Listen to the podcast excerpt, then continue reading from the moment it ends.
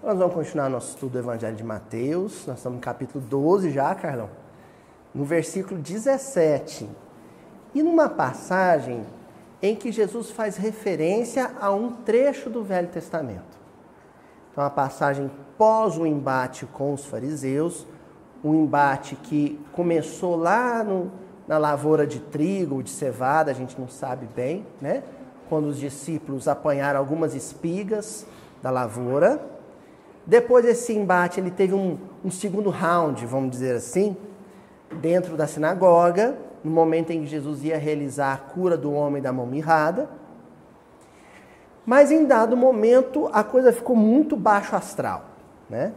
Porque o que a princípio era uma discussão de natureza teológica, uma discussão que se dava no campo do entendimento acerca da, das escrituras e da tradição do Velho Testamento, se tornou outra coisa.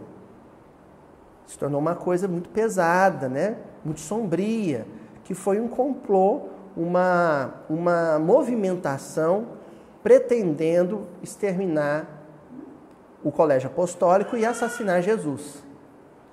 Então o mestre percebe isso, né? o mestre ele, ele começa a, a perceber a, a, que a vibração pesa um pouco, um pouco não, né? Estou sendo sutil. Ela pesa muito, então ele diz: vamos nos retirar daqui. Só que esse retirar dali, esse movimento que aparentemente era um movimento de natureza física, um deslocamento físico, ele traz implícito um convite de movimentação psíquica. É Jesus dizendo para os discípulos, e agora também para um recém-convertido grupo de discípulos, né? Que é aquela multidão que aceita acompanhar Jesus nesse movimento. Ele está dizendo: olha, vamos colocar os nossos pensamentos e colocar os nossos sentimentos num patamar superior, que não possa ser alcançado pela ignorância, pelo, pela maldade dos pensamentos desses fariseus. Que eles possam, de repente, nos ferir o corpo, mas macular a fidelidade a Deus, isso nunca. Só o que a força bruta pode é isso, é machucar o corpo. O espírito, se for fiel ao evangelho, ele permanece vigoroso. Ele permanece forte. Então, desse trecho do evangelho de Mateus, capítulo 12 em diante, a gente percebe um esforço de Jesus de estabelecer um vínculo do colégio apostólico com esse novo grupo de convertidos e ali passa diretrizes, um traçado de como o cristão deve se comportar em ambiente de animosidade. Em ambiente de animosidade, isso é uma regrinha básica, uma regra de sobrevivência de toda a tarefa cristã. O silêncio e a oração. Ah, mas não tem que pregar, não tem que usar a palavra. Em um ambiente propício, em ambiente, em terreno fértil, você semeia. Em ambiente fértil, você semeia. Quando o ambiente não for favorável, quando não houver receptividade, quando não houver abertura para receber a mensagem do Cristo, você silencia. Isso é uma regra básica. O que, que a gente tem feito na história dos últimos dois mil anos de cristianismo? inverter esses valores. Quando está aquele ambiente favorável a semear a, a semente do Evangelho, nós estamos distraídos com outros interesses. Perdemos a oportunidade. E quando o ambiente, o clima não é favorável, quando é hora do Evangelho silenciar e falar de outra maneira, falar pela vibração, falar pelo sentimento espargido, exalado em forma de oração, aí a gente entra em contenda, aí a gente entra em disputa, aí a gente entra em, em, em duelo. A gente tem invertido esse processo. E isso nos tem custado muito. Ficou clara essa parte, gente? Bom, quando entra nessa passagem, aí Jesus começa a prenunciar o que seria a forma mais eficaz, ou eficiente, talvez eficiente, uma palavra melhor, de se propagar o evangelho na terra. Porque ele está dizendo, ó, se em ambiente hostil, às vezes você precisa silenciar a divulgação convencional do evangelho, como é que o evangelho vai se espalhar quando esse ambiente hostil se perpetuar por um ano, dois anos, três anos, dois mil anos?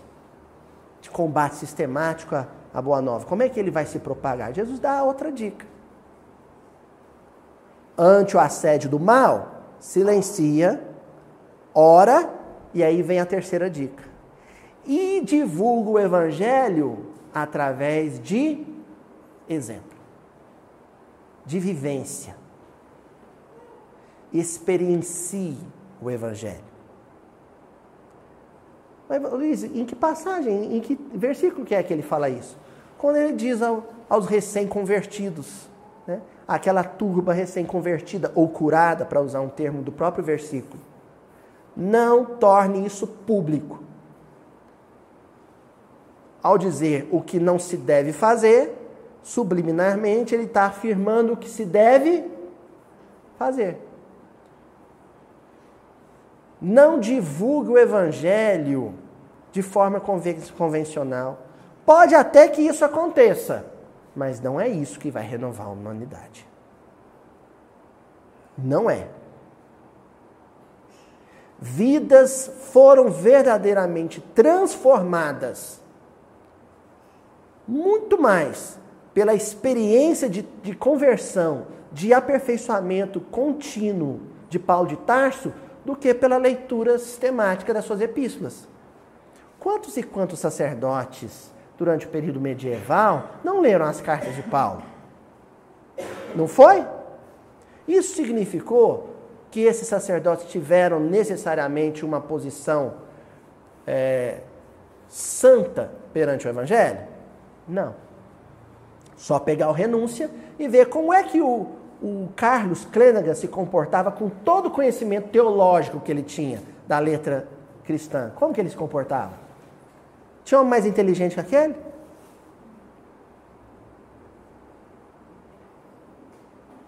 Então nós temos que re reavaliar isso. Estou enfatizando essa questão antes de avançar hoje, porque hoje nós vamos começar a falar de um profeta. Nós vamos começar a falar de um profeta. Um profeta, o mais, talvez o mais conhecido profeta do Velho Testamento.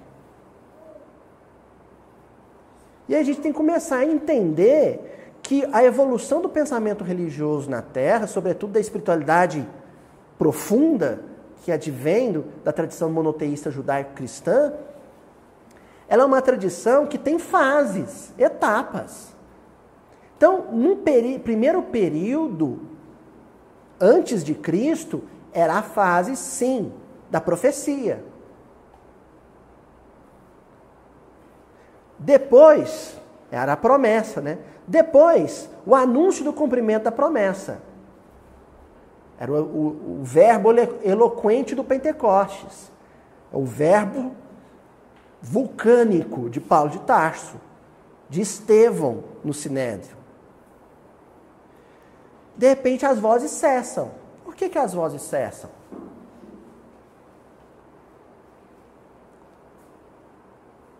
As vozes cessam para que fosse possível, as vozes cessam para que fosse possível que de repente a vivência se manifestasse.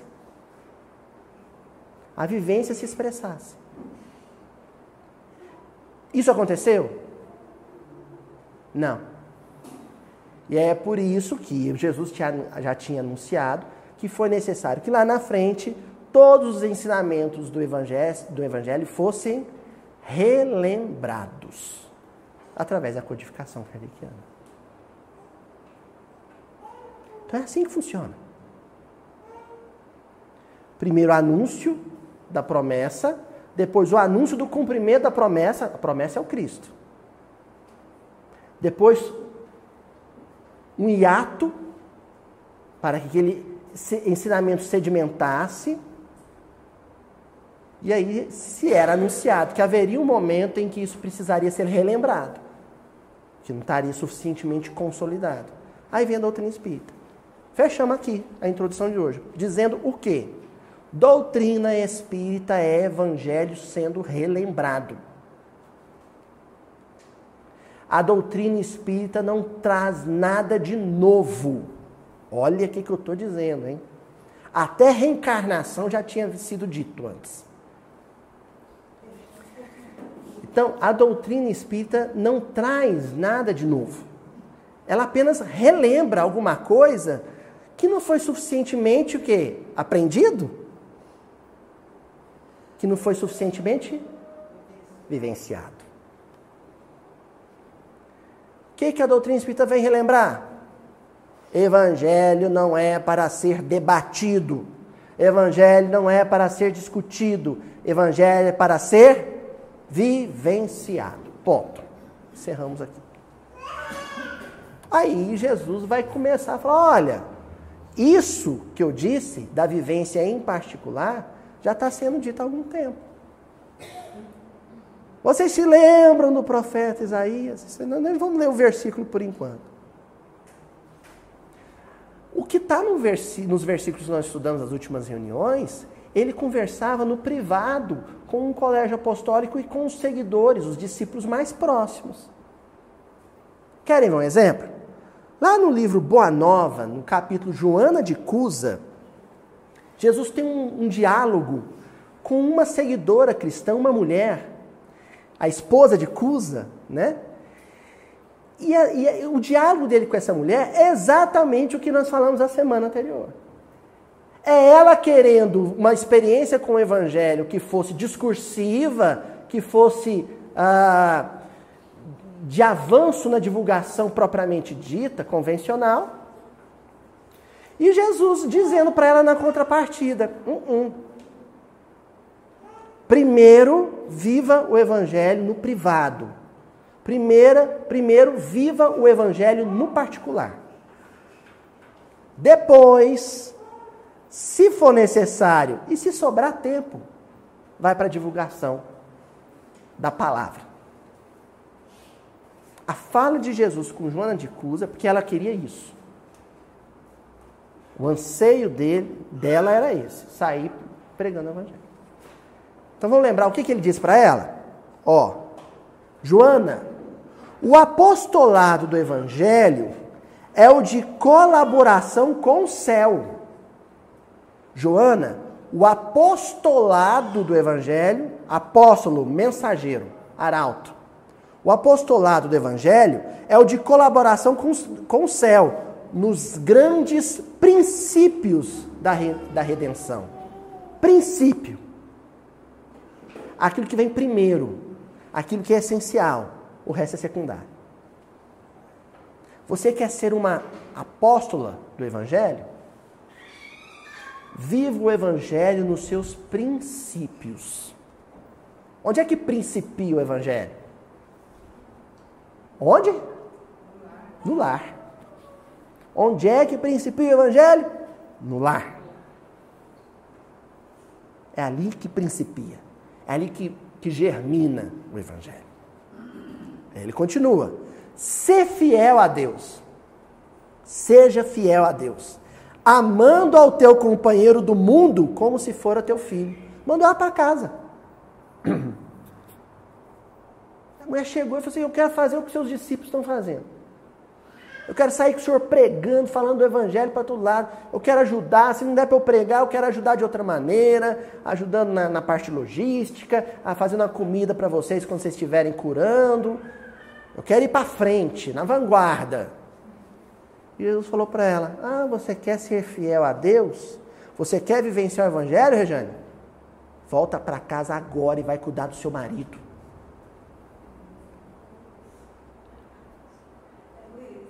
Oi, Você já ouviu isso da minha avó? É. Mas ela deixava o dela lá domingo à tarde e ia pra sopa.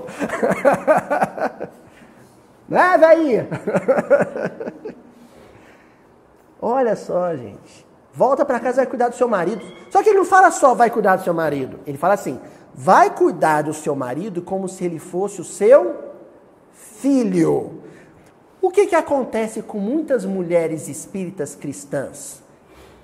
Elas deixam de ir na tarefa para ir para casa cuidar do marido. Só que não cuidam do marido como se fosse o seu filho. Ela falou, esse miserável, por causa dele, eu deixei de ir na tarefa, também ele vai vir, eu vou fazer da vida dele um inferno. Aí ela não vai na tarefa e nem cuida do marido como se fosse o seu filho. Não faz nenhuma coisa, nem outra. É isso que acontece. Aí bate o sentimento de frustração. A mulher que chegar no mundo espiritual e vai escutar o que fizeste do marido que te conheci, confiei, fizeste da casa espírita que te confiei, é aquela que não fez nenhum nem outro. Se foi para casa e amou o marido como se fosse o filho, um filho amado, se foi fiel a Deus dentro de casa, não precisa ter a menor culpa de ter faltado a tarefa. Agora, se ficou em casa caçando encrenca, né? Trombando de frente, antes tivesse ido para o centro. Ou vai para o centro e seja um bom tarefeiro no centro, ou fica em casa e ame o seu marido como se fosse seu filho. Ficar em casa para caçar encrenca. Deixou de ir na tarefa para ficar em casa para caçar encrenca. Se foi para o centro para caçar encrenca com os companheiros do centro e largou o marido em casa, o que, que você quer? Ele continua, o Cristo, olha. Volta ao lar e ama. Não é só volta ao lar. É volta ao lar e ama. Ao teu companheiro com o material divino, como o material divino que o céu colocou em tuas mãos, para que tales uma obra de vida, sabedoria e amor. Uma obra de vida.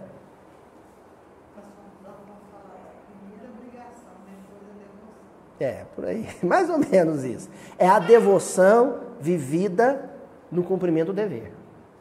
Isso é devotamento a Deus. Isso é religião. Religião, gente, é re, vem do latim, né? Religare. É reconectar-se com Deus, não importa onde. Não importa fazendo o quê. Reconectou com Deus.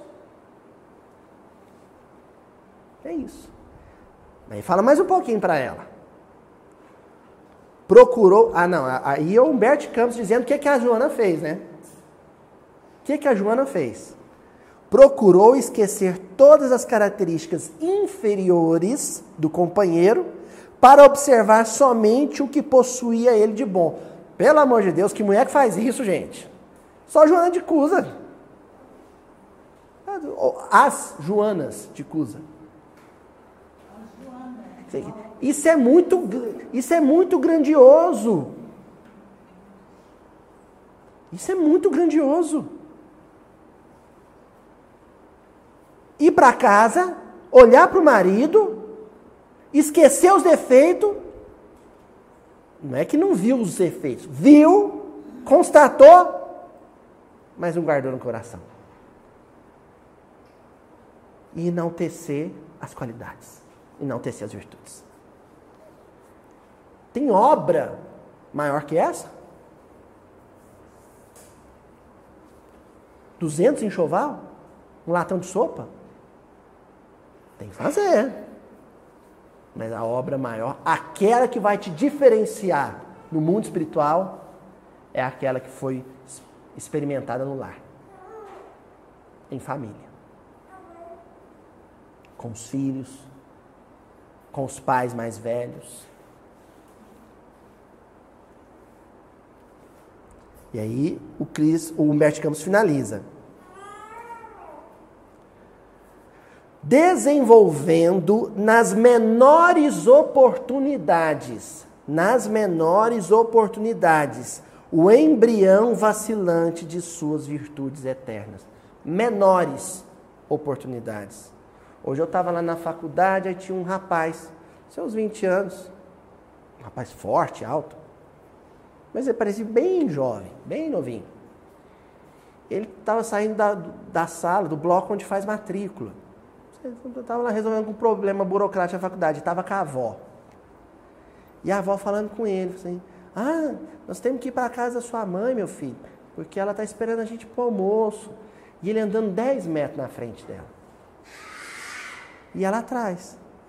Aí eles começaram, tem muita escada lá onde eu trabalho, né? Começaram a subir uma escada, ela atrás, 10 metros para trás. E ela falando, e ele na frente não respondia a ela. E ela, meu filho, mas assim, assim, assado, e ele seguia na frente.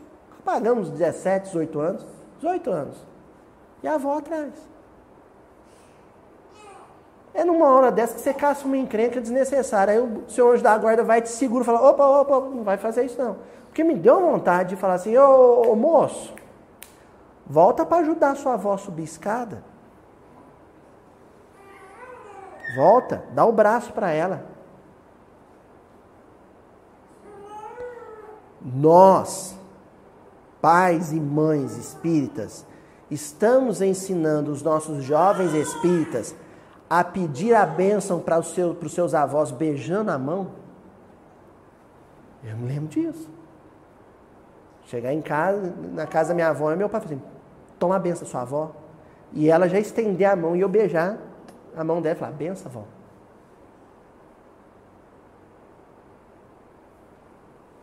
Isso é evangelho vivido nas suas menores oportunidades. É isso. Mais tarde, o céu lhe enviou um filhinho que veio duplicar os seus trabalhos. Nasce o filho, trabalho duplicado. Então, a tarefa com o filho é uma extensão da tarefa com o marido. E eu estou falando filho, marido, porque aqui nós estamos falando da mulher. Nós estamos falando da figura feminina. Vou voltar num ponto que eu bati, na tecla que eu bati na semana passada. A mulher do século XXI tem que permanecer na luta pelos seus direitos sociais, que não foram todos conquistados e que ainda enfrenta a arrogância de um machismo histórico, sobretudo em nosso país. Mas isso não significa abandonar o seu compromisso com a afetividade, a ternura e o carinho do cuidado vivido em família. Uma coisa não anula a outra.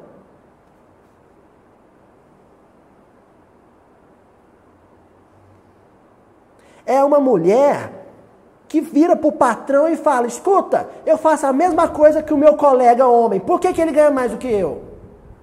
Faz isso sim. Mas chega em casa e vai brincar de casinha com a filha. Vai ensinar a filha a enrolar brigadeiro. Vai ensinar a filha a ser mulherzinha, a pintar a unha. E não deixa o marido, ó, humilhar, submeter ela, não. Põe ele para lavar a louça também. Mas dá colo para ele o dia que ele chegar desesperado, sem saber como é que vai cobrir o chefe especial. Aí seja a mãe dele, dá colo, dá carinho, dá ternura. Então, esse equilíbrio, essa harmonia entre a, a experiência feminina, espiritual, essencialmente espiritual, inspirada na figura imortal de Maria de Nazaré, aliada com aquela força poderosa de mulheres que afrontaram o machismo de seu tempo, tempo como foi Madalena. Esse equilíbrio, essa harmonia. Esse acordo entre a doçura feminina, tipicamente feminina, e a valentia da leoa. Que sabe o, o mato que tem que leiar no século XXI ainda. Esse equilíbrio. Ah, Luiz, como é que eu, mulher, vou saber se eu estou carregando na tinta, pesando para um lado ou pesando para o outro? Como é que eu vou saber se eu não estou sendo excessivamente submissa Ou então excessivamente dura, perdendo a feminilidade? Como é que eu sei o equilíbrio? Do mesmo jeito que você sabe se o leite do menino está quente ou está frio. Um tato. Experiência. Do mesmo jeito que você sabe se o choro do menino é de cólica, de refluxo ou de manha. Vou definir isso numa, numa expressão. Sexto sentido. Só mulher tem. Essa capacidade de perceber o que que o momento exige. Se é fibra ou se é colo. Isso é a experiência feminina. O espírito, e espírito não tem sexualidade definida, tem sexualidade constituída, composta por experiências sucessivas no campo da feminilidade, no campo da masculinidade. Quando o espírito experiencia trilhar caminhos no campo da feminilidade, ele adquire qualidades, virtudes de natureza espiritual que vão lhe valer para a eternidade. Depois, como reencarnar homem, reencarna um homem doce, um homem terno, um homem amável. São conquistas obtidas na experiência como mulher. E quando eu falo experiência como mulher, não estou falando só de fisiologia. Estou falando, sobretudo, de função espiritual no lar. Ou não tem pais que se comportam como verdadeiras mães. Entende? De onde isso veio? Do acaso? Não. Reencarnação sucessiva. Bom, agora que nós retomamos a, toda a fase passada, nós vamos começar um estudo agora, destacando a palavrinha do versículo, que nós vamos atravessar. Para de mostrar a língua para mim, menino. Gente, o meu filho Francisco está mostrando a língua para mim. então, meu filho Francisco, nós vamos começar agora um estudo que vai durar semanas sobre a figura inesquecível, inovidável do profeta Isaías. Tá bom? Então, o versículo que nós vamos estar estudando hoje, e nós retomamos um pouco o versículo anterior, antes disso, né? É Mateus capítulo 12, versículo 17 para que se cumprisse o que fora dito pelo profeta Isaías, que diz, dois pontos. Aí, então, daqui em diante, as próximas semanas, nós vamos estudar Isaías na íntegra. Tá bom? Vamos estudar Isaías na íntegra. Hoje nós vamos começar. E, e, aí vocês vão falar assim, Luiz, por que você ficou tanto tempo, tantos minutos, retomando o estudo da semana passada? Por conta da fala de Jesus para que se cumpra o que disse o profeta Isaías. Se cumpra o que está acontecendo, o que, que tem que acontecer para que se cumpra o que disse o profeta Isaías. Que o evangelho, sobretudo na experiência maternal, na experiência feminina, seja, antes de tudo, vivido no lar. É isso. Para que se cumpra o que disse o profeta Isaías. Jesus está dizendo, mulheres, homens, crianças, velhos. Há muito tempo isso já está sendo dito.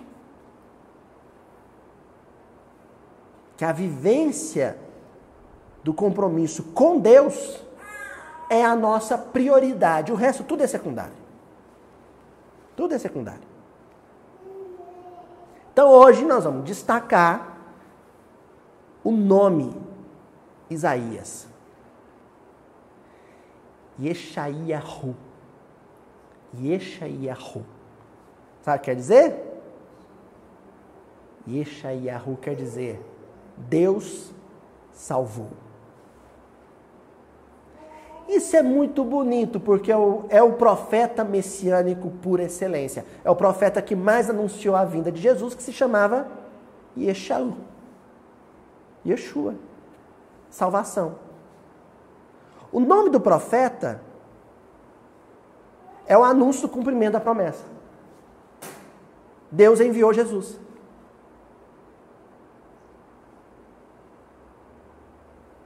Deus enviou a salvação. Mito isso, né? O nome do, do profeta que mais falou de Jesus, mais anunciou Jesus, tinha o que no nome? A palavra Jesus. A palavra Yeshua. Yeshai Yahu. Aí o meu amigo Rogério, lá de São Paulo, que é do nosso grupo, da equipe que ajuda a montar o estudo, ele me fez duas indicações de leitura para a gente entender o livro de Isaías. Que o que nós vamos fazer doravante é um cursozinho sobre o livro de Isaías. E ele me indicou um trabalho muito bacana de um reverendo da igreja presbiteriana, lá do Espírito Santo, que é o João Carli Gonçalves Júnior. Ele é um pastor presbiteriano que publicou uma obra chamada Estudo Conciso do Livro de Isaías. Na introdução do estudo conciso do livro de Isaías, ele diz o seguinte: O livro de Isaías pode ser chamado de uma Bíblia em miniatura. O livro de Isaías, ele é uma Bíblia em miniatura. Há 66 capítulos em Isaías e 66 livros na Bíblia.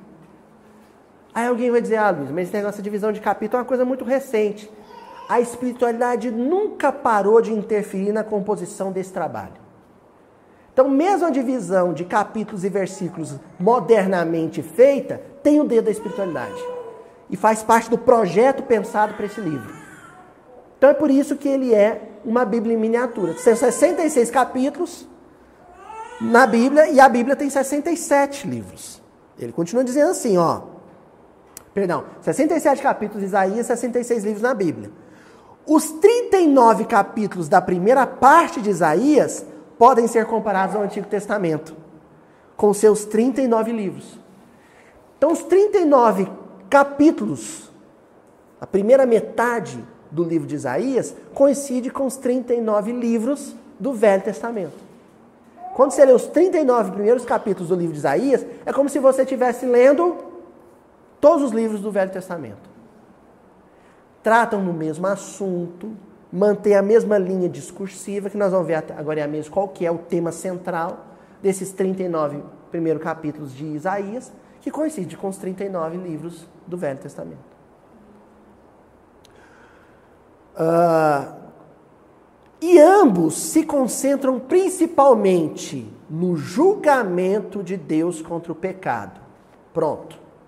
Qual que é o tema central do Velho Testamento, que coincide com o tema central dos 39 primeiros capítulos do livro de Isaías: o julgamento de Deus quanto ao pecado humano. Trocando em miúdos para aspectos retirados da codificação kardeciana, onde está escrita a lei de Deus? O drama consciencial do homem.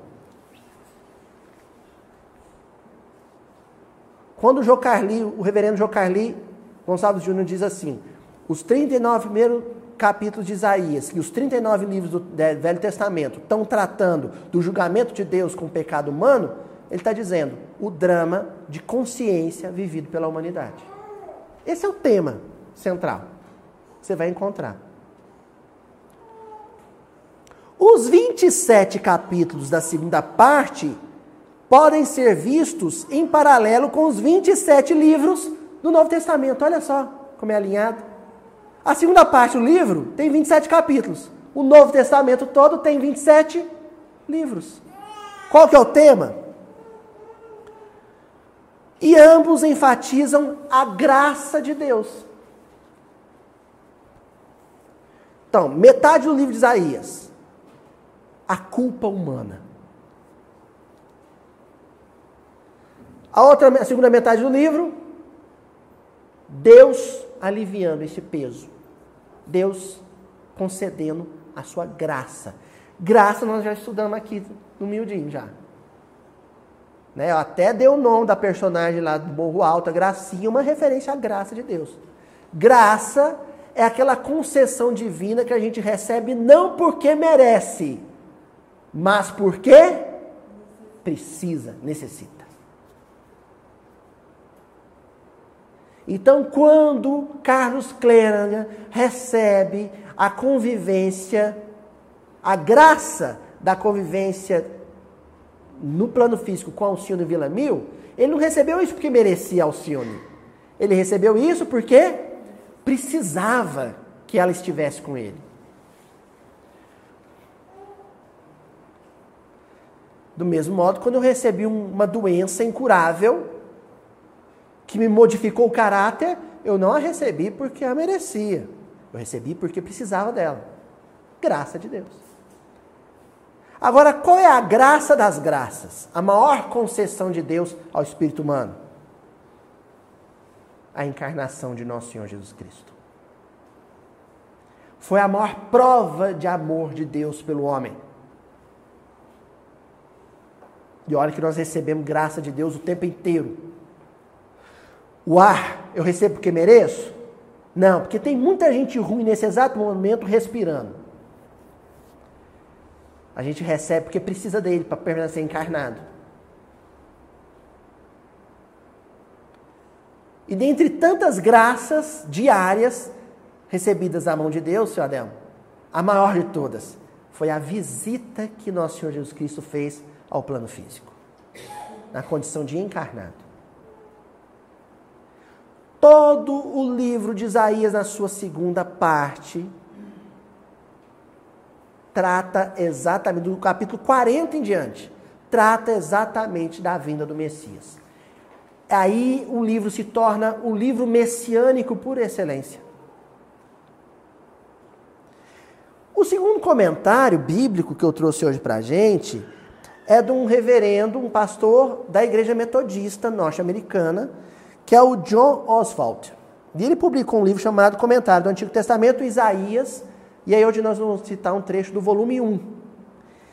E olha que bacana que ele diz.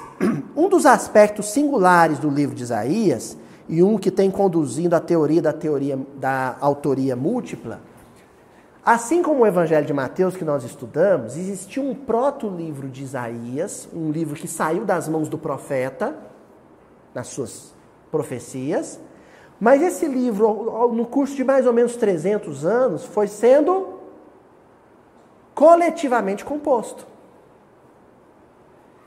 E aí, essa, como essa composição durou 300 anos, mais ou menos 300 anos, ela teve fases. E em cada fase ficou impresso, ficou marcada a fase com os eventos históricos do momento em que ela estava sendo escrita. Quer ver? Olha o que ele vai dizer, o John Oswald.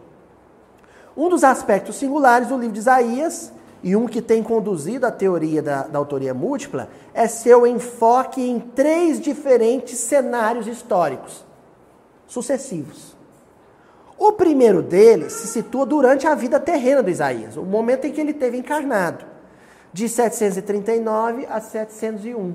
Então o profeta viveu mais ou menos 38 anos, curiosamente, a mesma idade de Eurípides. Né? Ó, pelo amor de Deus, estou dizendo que Eurípides é a encarnação de Isaías, não. Para essas bobagens. Né? Estou dizendo, curiosamente, foi a idade que Eurípides desencarnou. E imagina-se que é mais ou menos a idade que Jesus foi crucificado. Né? Jesus nasceu mais ou menos no ano 5 antes de Cristo. A gente já falou isso num episódio de Natal. Então Jesus deve ter desencarnado por volta de 38 anos. Para a época era um senhor, né? A expectativa de vida era muito baixa, mas se a gente considerar em termos cronológicos, é muito pouco tempo para se fazer tanto, né? É muito pouco tempo para ter realizado tanto. A primeira parte do livro de Isaías coincide com aquilo que foi produzido nesse intervalo reencarnatório. O primeiro deles se situa durante a vida terrena de Isaías, de 739 a 701. Esta extensão de tempo é coberta nos capítulos de 1 a 39, a parte que coincide com o discurso do Velho Testamento. O segundo, ó, presta atenção que é essa que nos interessa. O segundo e o terceiro período vão além da morte de Isaías, então já não foi escrito por ele. Concorda? São os períodos do exílio de 605 a 539 a.C. Esse é o período do exílio. capítulos de 40 a 55. Então, no período do exílio da, de Israel na Babilônia, é o período que vai se compor justamente essa etapa, essa fase do livro que fala da promessa messiânica. Capítulos que tratam do regresso, o período total, que é de 539 a 400, mas provavelmente aqui restringindo a 539 a 500. E os que são os capítulos de 55 a de 56 a 66.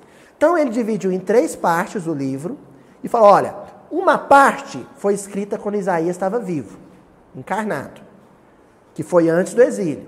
Isaías dizendo: Israel, arrepende, porque o pior vai acontecer. Ouviram ele? Não. Aí veio o cativeiro da Babilônia. O Nabucodonosor invadiu Israel, tomou tudo, escravizou todo mundo e levou para a Babilônia. Aí vem a, a, a, segunda parte do livro, aquela parte que os israelitas foram adensando, escrevendo e anexando no livro do profeta.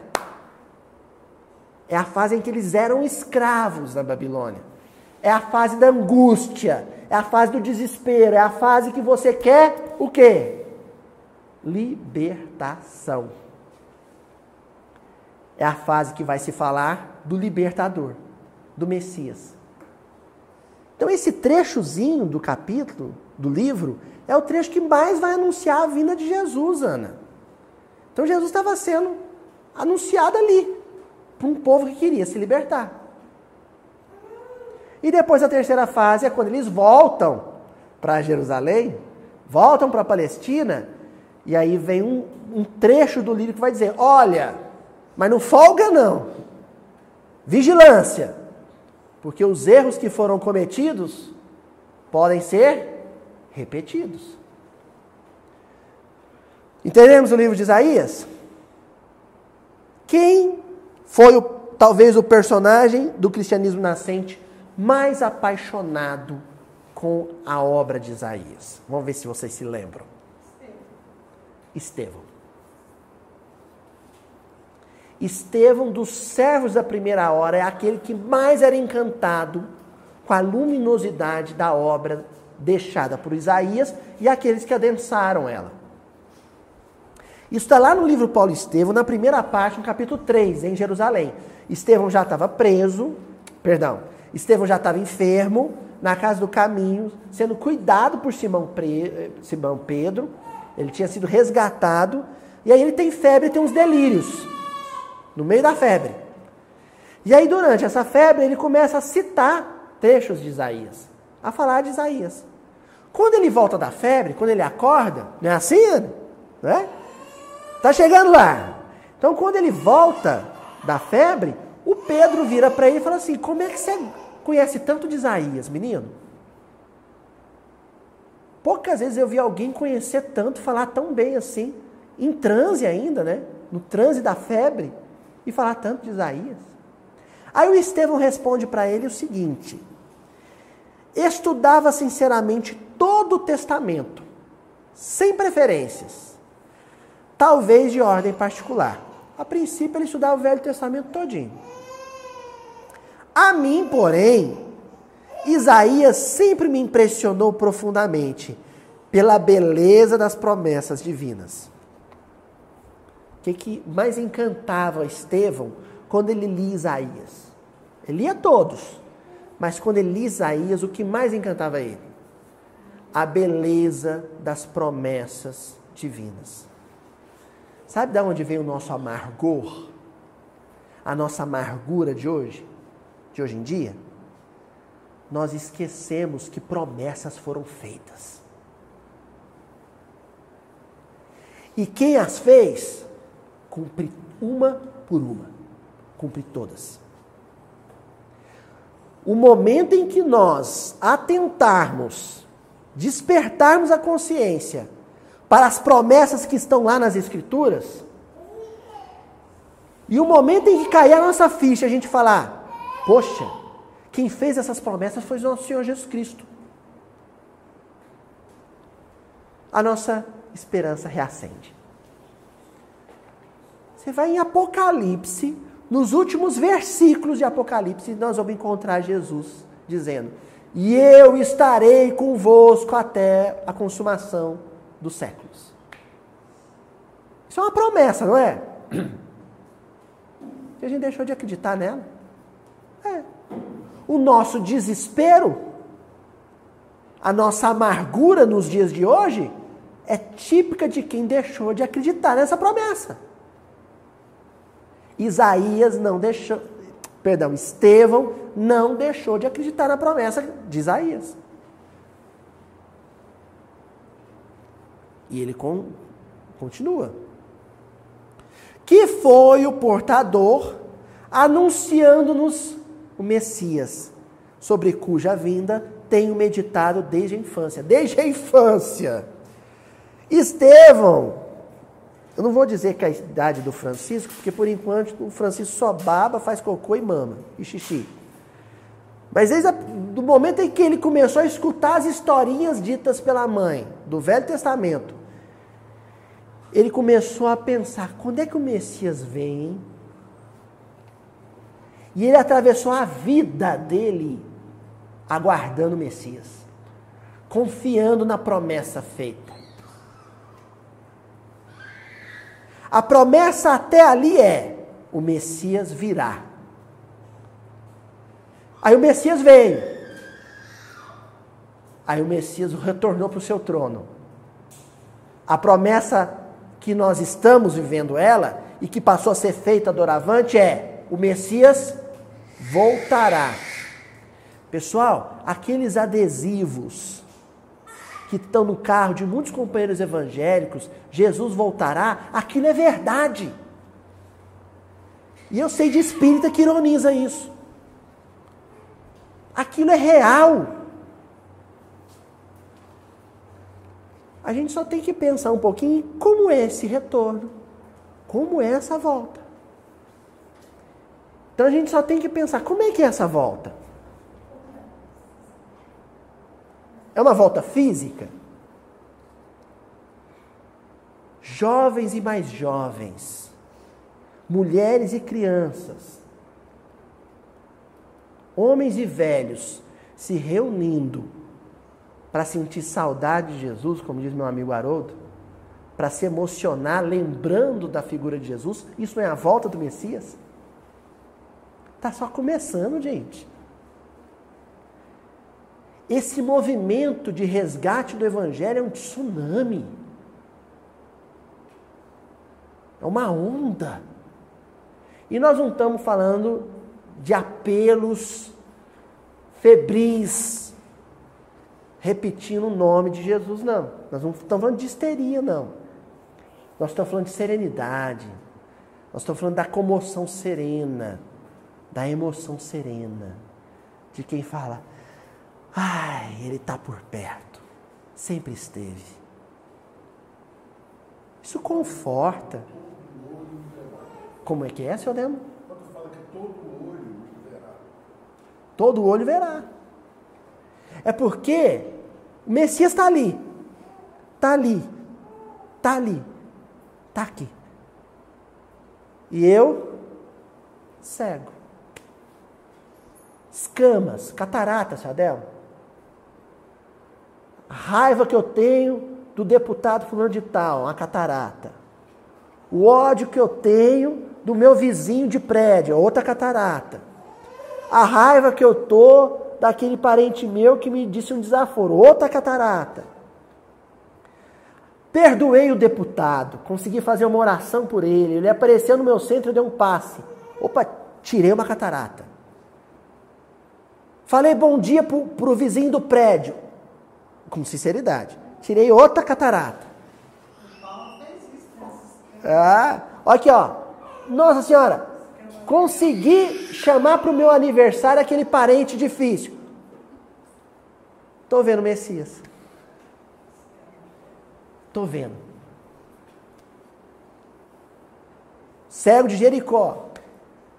Jesus pergunta o que para o cego de Jericó, Ana Paula? Que queres que te suceda? que te aconteça. Jesus perguntar para um cego que, que você quer que te aconteça? Pegadinha do malandro, né? Jesus queria era ouvir da boca dele. O que, que ele diz? Que eu veja. Que eu veja. A promessa feita do retorno do Messias está se cumprindo, não vai se cumprir. Está se cumprindo. E eu,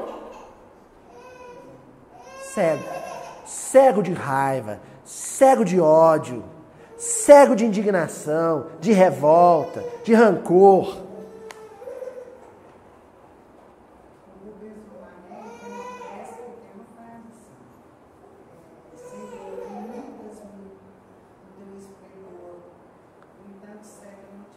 Olha. Euridice, repete por gentileza. A Euridice atrás dessas pérolas, né? Vou arrumar um microfone só para Euridice repetir essas pérolas. Repete. Senhor. Calma, mulher. Calma aí que eu vou ter que falar aqui. Ó.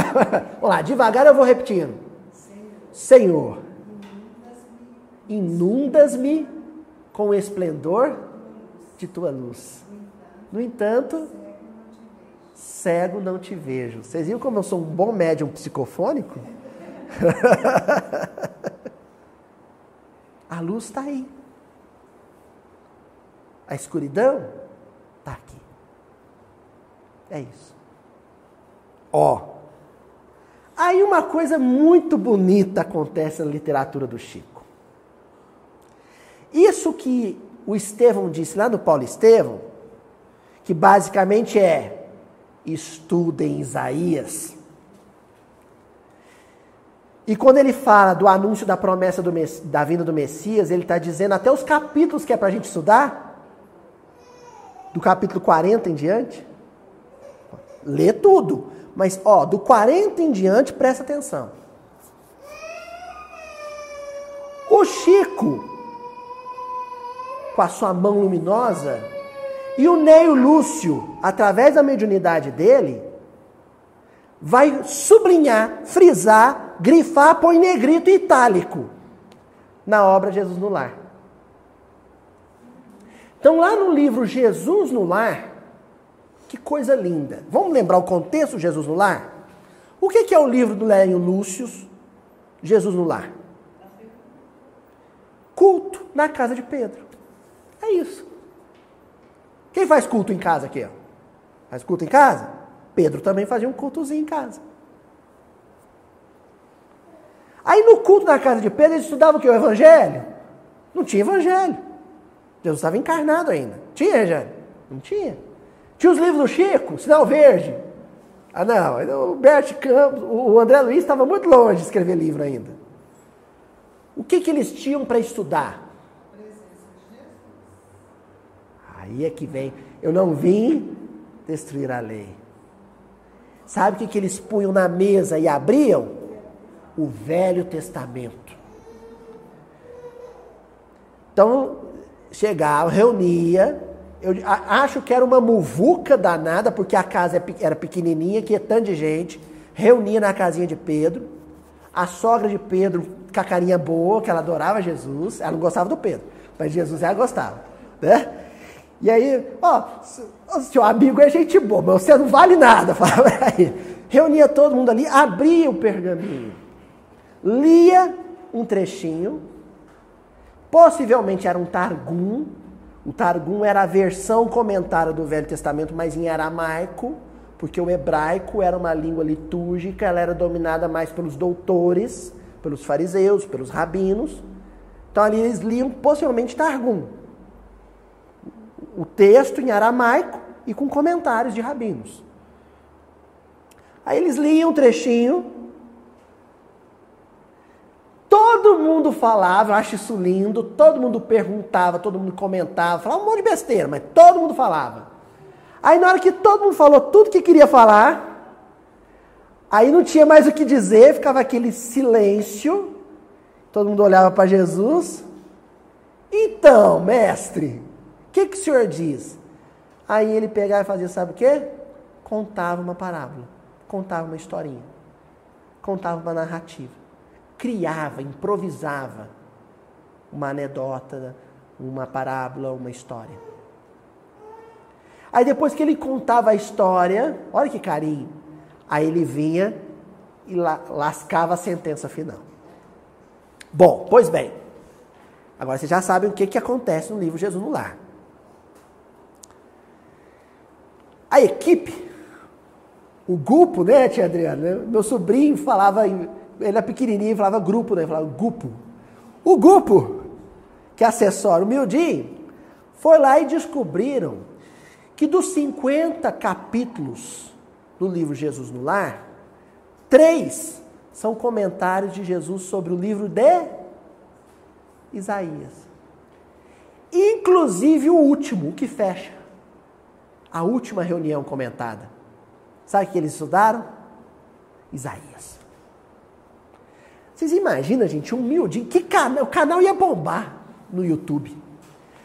Imagina um miudinho, Jesus comentando os versículos do, do, do livro de Isaías. 100 mil inscritos. Um milhão de inscritos, não é? Ia ter uns 13, porque ia ser os 12 discípulos e mais Maria. Nem os irmãos dele nem escrever. Cita, nós vamos ler uma por uma. Se não der tempo hoje, a gente continua. Porque nós vamos estudar Isaías as próximas semanas. Vamos lá? Capítulo 16 do livro Jesus no Lar. Título da lição: O auxílio mútuo. Olha como é que ela começa. Diante dos companheiros, André leu o expressivo trecho de Isaías e falou comovido quanto às necessidades da salvação. Olha aí. Yeshayahu, o nome do profeta. Deus salvou. É o nome do profeta. Consequentemente, o nome do livro. Pra, para o André ler o trecho, terminar de ler e virar e fazer uma pergunta para Jesus sobre salvação, certamente era um capítulo, algum capítulo depois do 39. Vamos lembrar só uma coisa: nessa época não tinha versículo nem capítulo. Eu estou dizendo o trecho, para a gente entender. Certamente era a segunda parte. Porque está falando de salvação. E na mentalidade coletiva hebraica, salvar é sinônimo, é a mesma palavra, para libertar. Yesha é libertar e é salvar. Então André fez uma pergunta sobre a necessidade de uma libertação. Aí os colegas comentaram, todo mundo veio e comentou. Jesus vem e conta uma história que eu não vou contar hoje, vocês vão chegar em casa, vão ler o capítulo 16 do Jesus no Lar para conhecer a historinha. Mas importa para a gente aqui como é que ele fecha como é que ele amarra a história? Nosso Senhor Jesus Cristo pega e faz o comentário final do tal trecho do livro de Isaías que foi lido na noite. Ele diz assim: As mais eloquentes e exatas testemunhas de um homem perante o Pai Supremo são as suas próprias obras. Olha só onde, onde Jesus foi Imagina um prisioneiro. Ele está preso, algemado. Aí ele vai para um tribunal. Nesse tribunal, o que, que o prisioneiro espera? Ser libertado. Mas para ele ser libertado, ele tem que ter testemunhas. O testemunho dessas pessoas vão ajudar na sua absolvição. Correto? Aí o Cristo está dizendo: sabe quem são as nossas maiores testemunhas no julgamento consciencial? Aquilo que a gente realizou de bom. Só que aqui nos versículos anteriores, Jesus disse onde? Em princípio, essencialmente, num primeiro momento, Aninha, é aquilo que a gente fizer no lar, em família.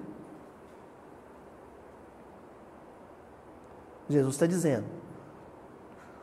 Quando um dia você vivenciar uma experiência, eu estou recorrendo há dois mil anos, lembram do, do tribunal que o Publio Lentulus participa do mundo espiritual? Então, Imagem fortíssima aquela, né?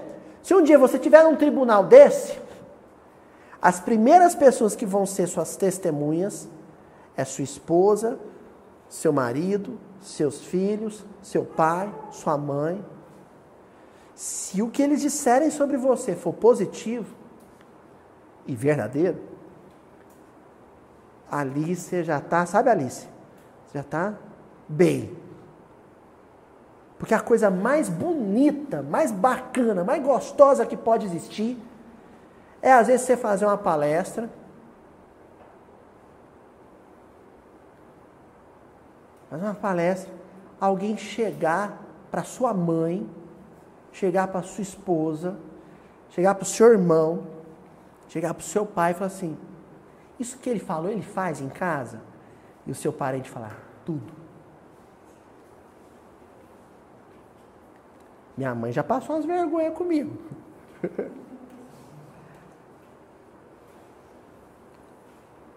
Mas às vezes em que eu estava numa fase boa,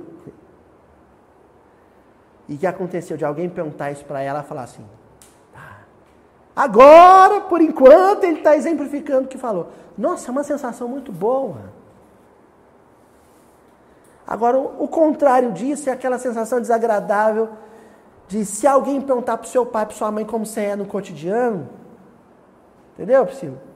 Seus, seus irmãos perguntar assim, como é que a Priscila é no dia a dia? E a gente fica tenso. Não é? Tipo você ir no Faustão, aí aparece no telão lá as pessoas, todo mundo que te conheceu. Arquivo confidencial. Tem um desse lá no mundo espiritual, gente. Aí vão passar no telão o povo que conviveu com você na encarnação. E você fica tenso, fala, nossa, se apareceu aquele meu vizinho do prédio que eu não gosto. Se ele for falar de mim, o que, que ele vai dizer?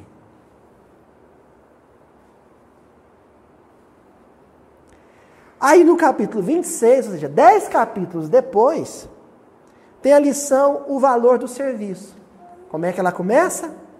Felipe, velho pescador de Cafarnaum, enlevado com as explanações de Jesus sobre um texto de Isaías. Olha, o Felipe estava encantado. Jesus tinha acabado de comentar o texto de Isaías. Passou a comentar a diferença entre os justos e os injustos, de maneira a destacar o valor da santidade na terra.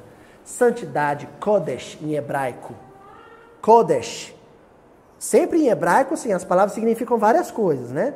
Então, Kodesh significa santo, mas também significa separado, aquele que se distingue, que se diferencia do resto. Filipe tinha acabado de ouvir Jesus falar sobre Isaías, comentar o livro de Isaías. E aí ele estava encantado com aquilo que Jesus tinha falado sobre santidade. Possivelmente Jesus tinha dito: olha, sejam santos, ou seja, não sejam Maria vai com as outras. Ah, mas todo mundo faz, não é o que a gente diz, a nossa desculpa é essa. Ah, mas todo mundo faz. Ah, eu vou, eu vou, eu vou xingar também lá no Facebook, eu vou falar mal da, da atriz, da, do ator da novela que traiu a esposa. Eu vou falar mal dele. Todo mundo está falando, vou falar também. E Jesus está dizendo: não, se distingua, se separe, seja santo. E a gente dá um tom pejorativo para a questão da santidade, ah, fulano é um santinho. Não, não, não quero participar disso. Não vou participar disso. Eu vou me distinguir. Coisa bonita, né? Para finalizar, capítulo 50 do livro de Jesus no Lar, o último capítulo. Lição em oração. A última lição do livro Jesus no Lar. Essa ode à vivência do evangelho em ambiente privado, que é o nosso tema nas últimas semanas. O título é Em Oração. Que coisa bonita, né? E aí começa o capítulo dizendo assim: a leitura de comoventes páginas de Isaías foi levada a efeito por Mateus. Hum, tem tudo a ver com nós aí, parou tudo aí, para aí. No último capítulo do Evangelho, perdão, no último capítulo de Jesus no lar, leram um trecho de Isaías e quem tinha lido e acabar de comentar? Mateus, o nosso autor. Pronto. Está explicado porque o, o, tre, o texto de Isaías, o livro de Isaías, aparece tantas vezes no livro de Mateus. Ó, eu não vou falar ainda do, do que vem pela frente, porque senão a gente corta o barato dos estudos. Da, de quantas vezes ainda se falará de Isaías. Mas vamos falar até agora. Que a gente contou, se não me falha a memória, é a quarta vez que Isaías é citado no Evangelho de Mateus. Nós somos capítulo 12. Por quê?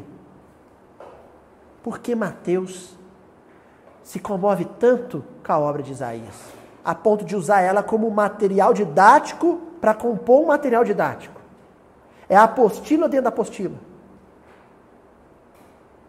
Ó, continuando. Com visível emotividade. Entretanto, nessa noite de despedidas, Jesus já estava se encaminhando para Jerusalém com os discípulos. Nessa noite de despedidas, ninguém formulou qualquer indagação. Ora, noite de despedidas com Jesus, ninguém quis abrir a boca nessa noite. O que, que eles tinham lido em Isaías? E ele será imolado como um cordeiro no matador. E ele carregará sobre si a cruz de nossa iniquidade. Pronto. Vocês imaginam, gente, que choradeira? Jesus lendo e comentando a própria paixão. Todo mundo entendeu o que estava sendo dito lá. Se Isaías afirma que o Messias viria, Jesus era o Messias, e aí Isaías começa a falar da crucificação do Messias, todo mundo entendeu o que, que ia rolar. Agora não vou chorar, eu estou quase. Quase todos os presentes, inclusive o próprio mestre, mostravam lágrimas nos olhos. Estava preparando isso aqui, na hora que liu, inclusive o próprio mestre. Inclusive o próprio mestre. O olhinho cheio de lágrimas. Ninguém falou nada. No alto, a lua radiosa, em plenilúnio divino, era lua cheia. Jesus foi crucificado na lua cheia. Já fizemos estudos aí. Era lua cheia. No início da primavera, na Palestina.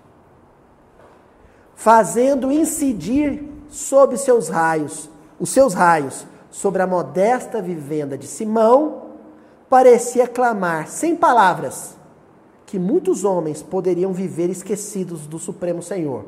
Entretanto, o Pai de infinita bondade e de perfeita justiça, amoroso e reto, continuaria velando. Para tudo. O Neio Lúcio teve o cuidado de dizer que a luz do luar projetava sua claridade sobre a pequena vivenda de Pedro. A luz do luar, a luz do plenilúnio, da lua plena, da lua cheia, estava apontando com seu dedo luminoso onde o evangelho deveria ser vivido em primeiro lugar. Primordialmente. Onde? No lar. O livro chama Jesus no lar. Termina, as últimas palavras do autor é: a lua projetava sua claridade, refletia a luz, a luz de Deus sobre o lar de um homem pobre. Como a dizer, os homens se esquecem de Deus. Os homens podem se esquecer de Deus, mas Deus nunca se esquece e nunca se esquecerá dos homens. Até a semana que vem mulheres cristãs, mas com um estilo de vida hedônico, que adoram o evangelho do público, o evangelho das palestras, o evangelho dos DVDs, o evangelho dos congressos, mas que tem uma dificuldade danada para viver o evangelho do ambiente privado.